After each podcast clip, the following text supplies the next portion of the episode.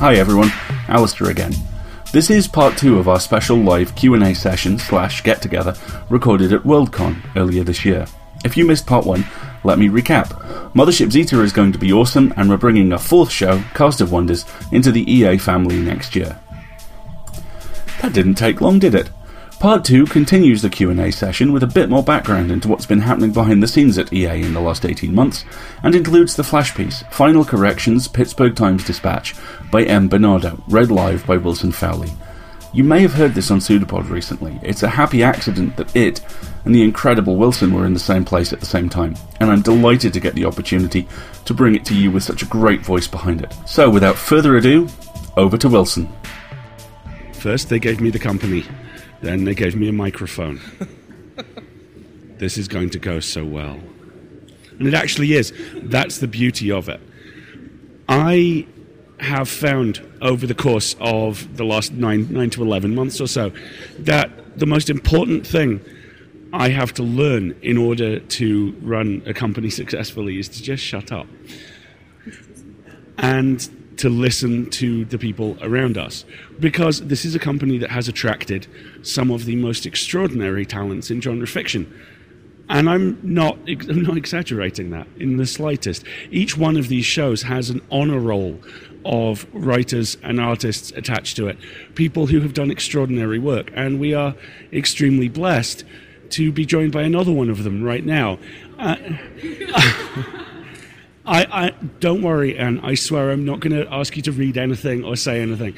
I, I, just wanted to say thank you so much for coming. Those of you who are not uh, here, um, Ann Leckie, multiple award winner, multiple Hugo Award winner, an extraordinary, or just one. The weekend is young.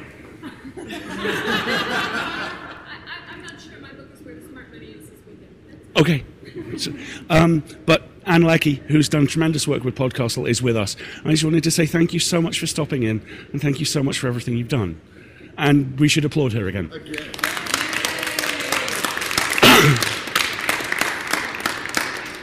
I have the easiest job in the world.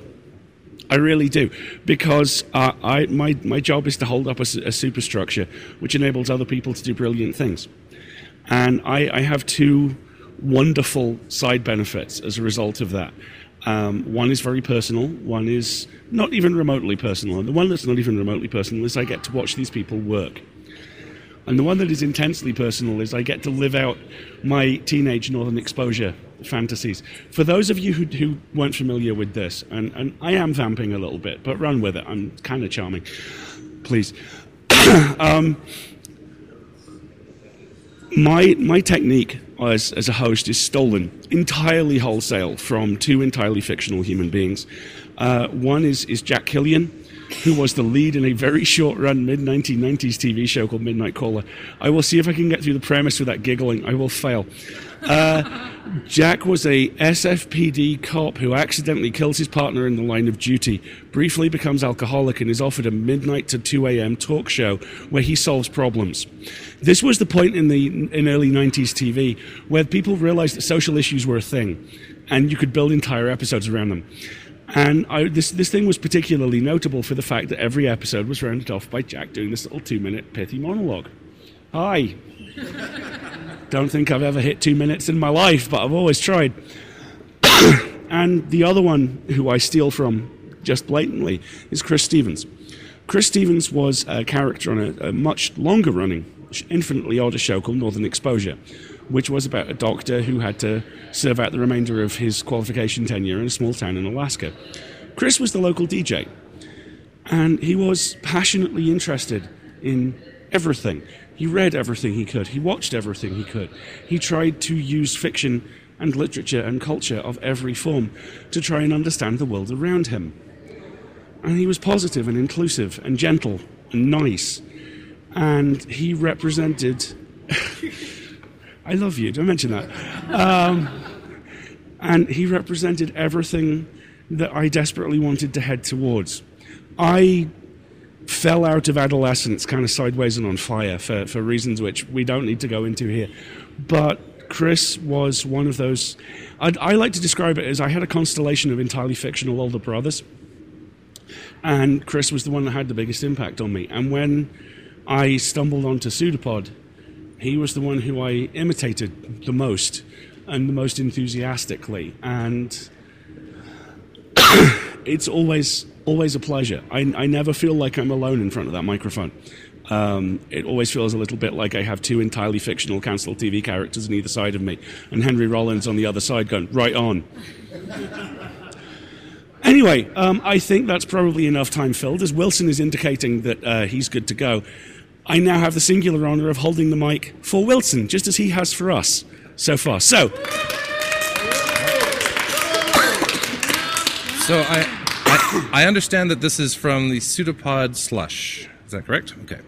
Titled Final Corrections by M. Bennardo. In several items yesterday, the visitor was variously described as having six legs, eight legs, or an unholy agglomeration of writhing, thrashing appendages unable to be counted. The correct number of legs is eight. In our cover story, it was reported that electronics in the city and some suburbs had been disabled by an electromagnetic pulse, or EMP. In fact, there was no such burst. Instead, the visitor itself appears to be continuously emanating the electromagnetic radiation. The extent of the downtown caldera was misstated.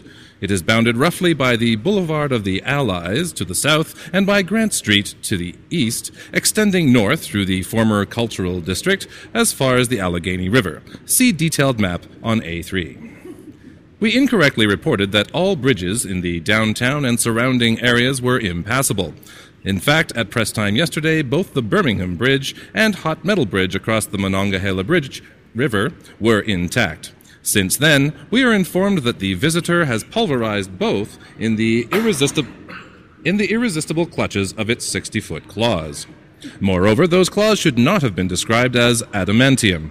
Adamantium is a fictional substance of impossible hardness and strength.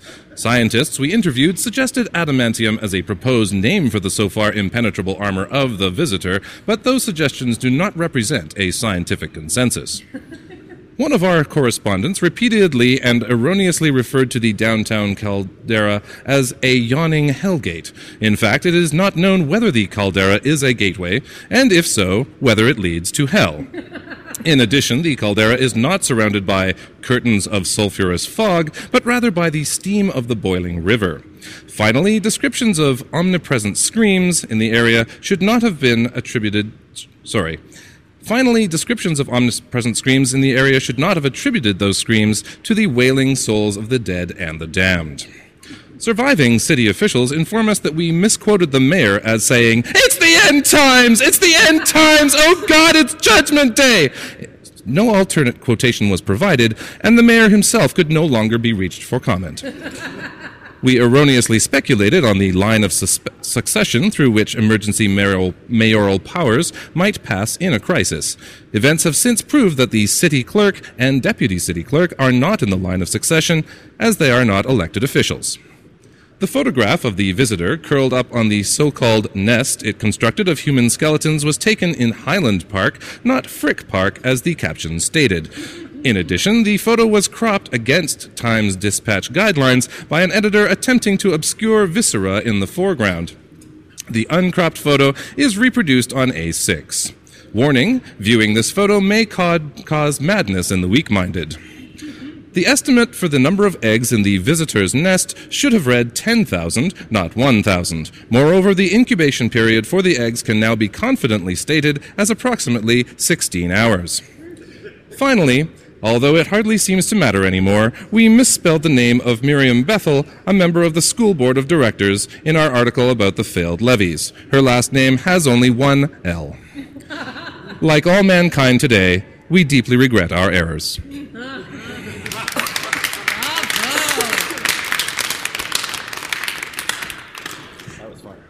Accuracy in journalism, ladies and gentlemen, even if it's the last thing you do. So, We've had a couple of stories. We had some questions. Have any more questions appeared since the stories were spoken, or not? If not, that's fine. You intimated that you had that there was a story behind uh, you buying escape artists. Uh, is, is, is, there such a story, or can, can you share it? Yes, yes, I can. Um, I had a conversation with our accountant uh, towards the end of 2013 when we were living in this extremely odd, partially underground Victorian house. Seriously, you went into what was essentially a small hobbit flat and climbed progressively steeper flights of stairs until the stairs to Marguerite's office were a carpeted ladder. and the conversation with Paul went a little something like this Paul, I've done some very basic math, and I think we have no money in six weeks. And there was a long, awkward pause at the end of the line, and he went, Oh, yeah. Yeah, I think that's accurate. Paul is, is a Chicagoan native, and he's, he's not a man who's, who's prone to hyperbole, and I'm, I'm British. I, I, I actually, had it surg- actually had it surgically removed at birth. so this was information that was quite difficult to pass, and it ultimately turned into something of a cold glass of water to the face. Because, like I say, this is a company I've worked for longer than anyone else, ever. And suddenly we were going away in six weeks. So I, I got quite assertive, which takes steam and a tremendous amount of tea uh, and you know redrafting emails so they don't have i'm really sorry to bother you on the front of them and emailed around the various editorial teams and said, We have a problem. We sort of need money and we sort of don't have any really soon. So let's figure something out. And what we were able to do was bodge together a metacast. Now, this thing has entered in certain annals of genre fiction something of, of a legendary reputation because if this thing was a kaiju, it would have destroyed Tokyo. the average length of an EA metacast is about 10 minutes. And it's me at the front going, Hi, I'm Alistair, and the editorial team's going, Hi, it's us, we're doing things. And then me at the end going, Please give us some money. This thing was 45 minutes long. There was a story in the middle of it. I, I think if we'd had more time, there would have been a production number. And yes, and we took some deserved flack from a couple of quarters for this because the actual message is really simple. It's we rely on your donations and we're about to run out. Please help. And to spend 45 minutes doing that spoke, I think, to the level of panic we all had that the company was on the verge of going away. And our listeners, who are the silent part of the team, because make no mistake, everyone involved in Escape Artists at every level is a member of the team, did extraordinary things. They saved us. There's really no other way to describe it. We were given, in the space of six months, cash donations that have secured us for two and a half years and counting.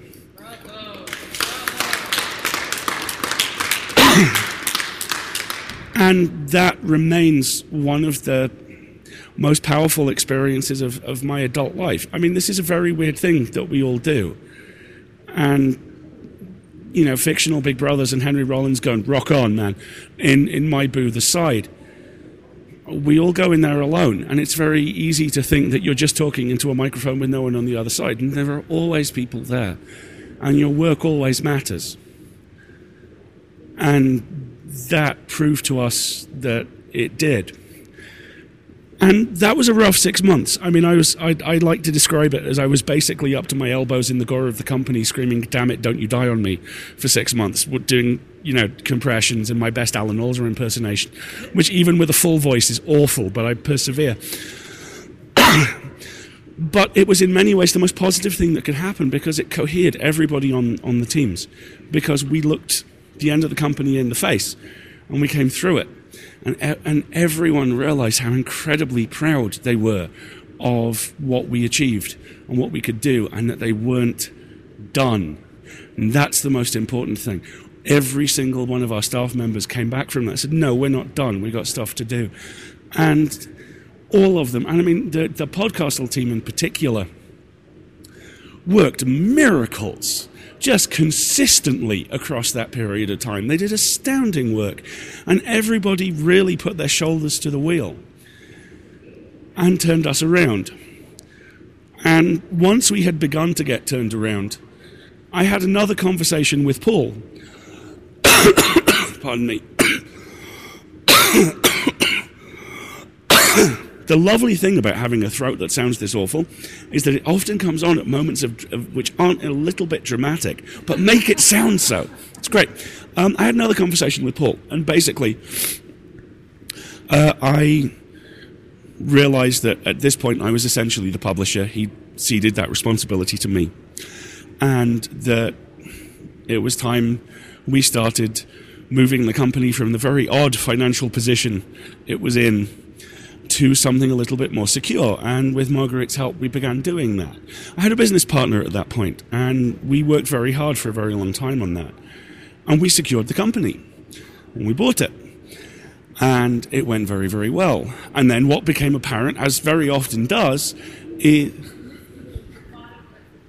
Steve's full blessing and permission. I mean, you had so many conversations with Steve about, you know. We want to hear it. Everybody wants to hear it. It was it was his baby, and he wanted to make sure it was going to go into good hands, and the only hands he was willing to give it to were yours. That's true. And you cared over the By the way, genetic modesty. Seriously, the British thing. I just kind of edited that out. Yeah, Steve sold it to me on the condition it was me because I, he knew I'd been there a very long time. And we started putting various new plans in place. Like I say, uh, I had a business partner at that point, and what became apparent after about six months was he had wildly divergent ideas for the company than I did. And more importantly, we had wildly divergent communication styles. I am psychopathically nice. I am my mother's son in every important way. My mother is, is a lady who has used the phrase, I will pray for you, the same way that gangster rappers hurl profanity. and it. I'm very bad at confrontation.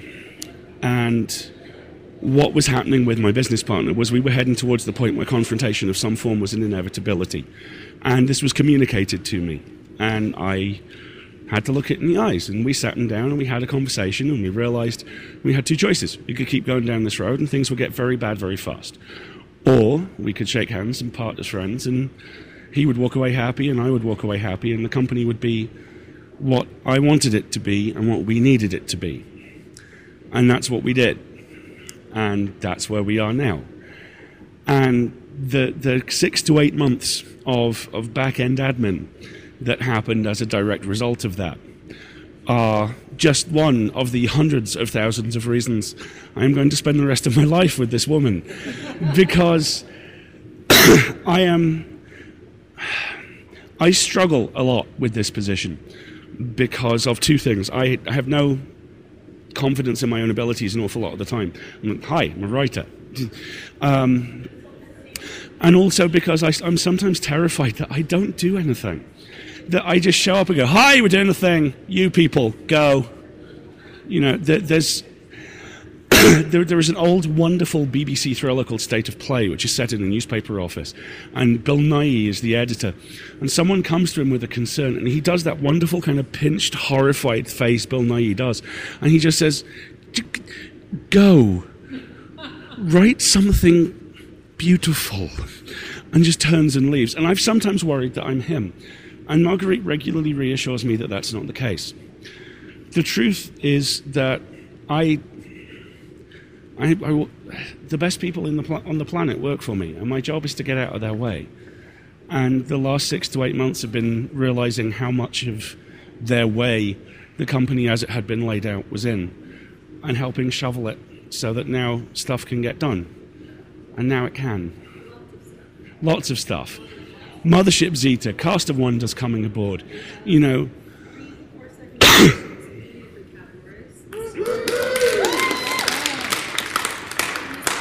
Two is going to be repeated next year, and your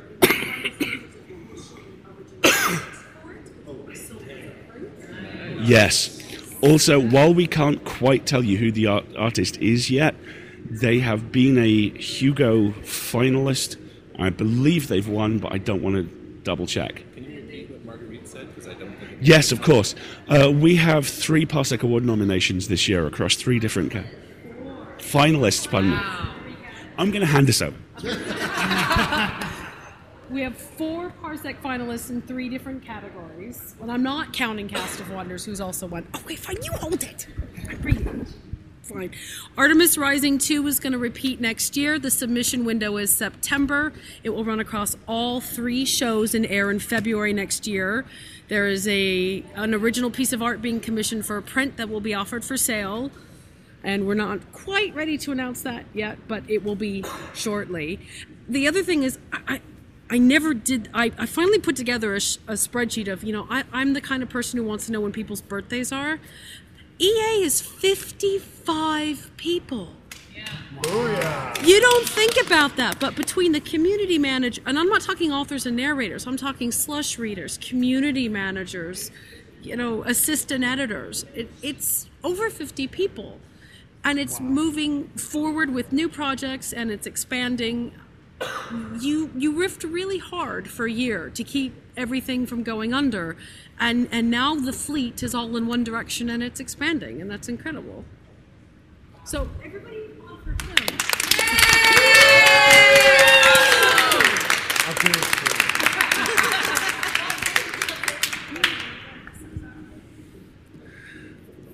I'm the luckiest man in the world.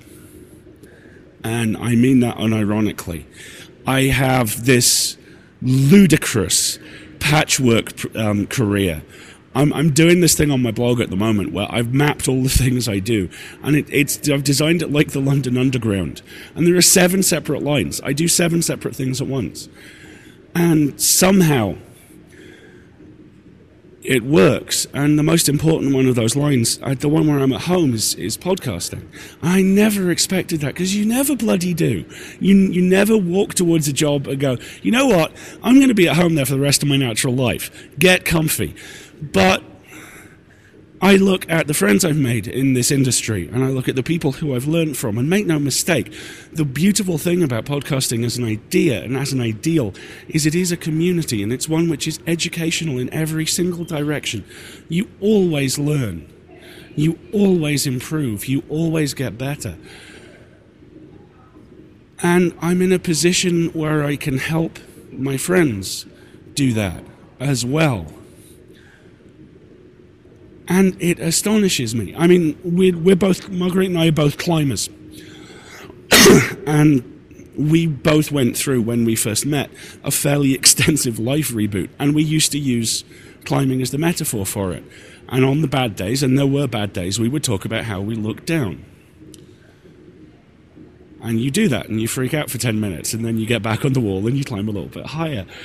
And these days it's not certainly with, with EA it's not that we look down it's that we look up and we look across. And when you look at what the incredible view is this is a company that has done extraordinary things and I think is an incredible potential force for good in an industry that far too often turns itself turns in on itself and complains about what isn't there and doesn't recognize the beauty of what is and what can be done.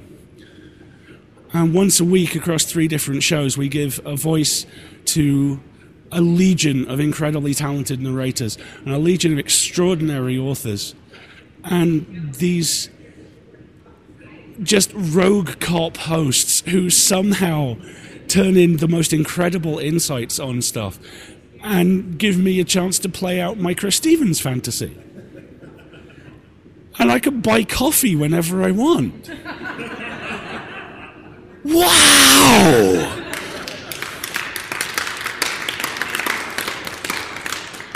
So, I mean, really, in, in a slightly Hugh Grant esque way, I, I think that that really brings me back to the, the thing which I wanted to communicate to all of you and to everybody who's listening. And I would also like to apologize to everybody who's listening because I realize I sound like I'm being dragged backwards through a Brillo pad.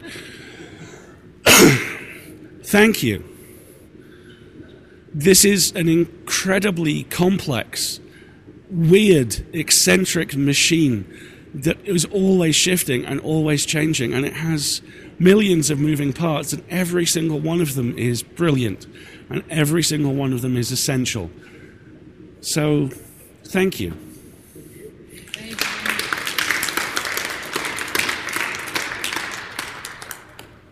One last question, Alistair.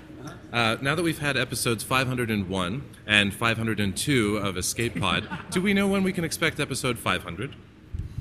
Time travel. Oddly enough, this has come up. Um, and yes, uh, essentially, the, the, the line we are taking, if anyone asks, as you just have, uh, is that a mild temporal disturbance has delayed episode 500. Uh, it is. It has been recorded. I now know. Uh, we have a, a, very good narrator on it, and it's a very, very good story, and it will be dropping very soon. But yeah, it is on the way. Is Cthulhu involved? I can't confirm or deny that at this time. Are you guys familiar with the Cthulhu Tiki mugs done by Jeff Sharman? He's approached us to do a 10th anniversary pseudopod mug. And we're thinking about whether or not it's going to be possible. And people are saying hello. Good. So, Yeah, the, the whole 10th anniversary thing is, is deeply bizarre and is also. I, I made a joke with myself a couple of years ago, back when it looked like things were a little ropey, um, which was if we made it to episode 10, I was going to get a new tattoo. uh, Episode t- 10 years, pardon me. Uh, I was going to get a new tattoo. It's looking quite good. So, um, the current plan is uh, we have a beautiful piece of artwork that was the front of my book of essays from Pseudopod, which is an old fashioned radio microphone with a tentacle wrapped around it. And I'm going, when we get to, to our, our 10th anniversary, that's going to be my tattoo. And every extra year past that, there's going to be another sucker added to the tentacle, which I'm really pleased about. There's always another sucker to be added to this sucker, Wilson. So, I think that's about all we have, which is really very impressive because that's a hell of a lot. Again, I would just like to say thank you. I, I, I feel to be tremendously nerdy, like a, a kid in, in the Justice League satellite. I'm surrounded by incredible authors and narrators and writers and staff and people who make wonderful things. And I get to help you all make wonderful things. And I know I say this every single week, but in this instance, that really is true. So thank you again and good night.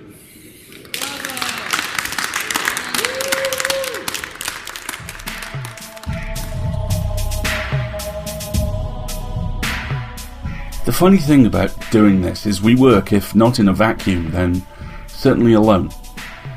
I talk into a microphone. That recording is fired across the world to Australia, where the astonishing Graham does miracles to it, and then it's connected to the narration from somewhere else on the planet again and put up for you to listen to. Lots of people on both sides of the mic. None of them ever in the same place. It can get lonely. That's why the Q&A at Sasquan was such a revelation, even without us being on official programming and the whole thing being something between a pop-up event and a scrappy insurgency, we got an incredible turnout. We met the amazing Mur Lafferty and her stunningly talented Mothership Zeta team in the form of Karen Bovenmyer and Sunil Patel. We met Ann Leckie, MK Hobson, Dave Robertson, JT Evans, the incredible Setsu Izumi, Matt Wallace, Nikki Glowen. We met so many people, all of them from countless different places, all of them involved in the show as listeners, fans, staff, writers, and most of all, friends. I struggle a lot with catharsis or the frequently perceived lack thereof. It's very easy doing what we do to be invisible. You talk into a mic, you send off a file, you wait, and a lot of the time, that's it. There's always something more to do, but there's almost never a sense of what you're doing having traction, of it hitting home. It did. It does. And at Worldcon I saw that for myself. So thank you for listening, for being there, and for giving us all a chance to do what we love. If you want to keep giving us that chance, please consider either donating or subscribing. Donations are any amount you want, while subscriptions start from as little as two bucks a month and help so much.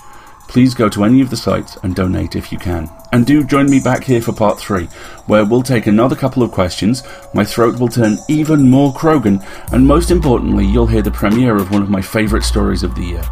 The Last Unenlightened Man by M.K. Hobson. See you then.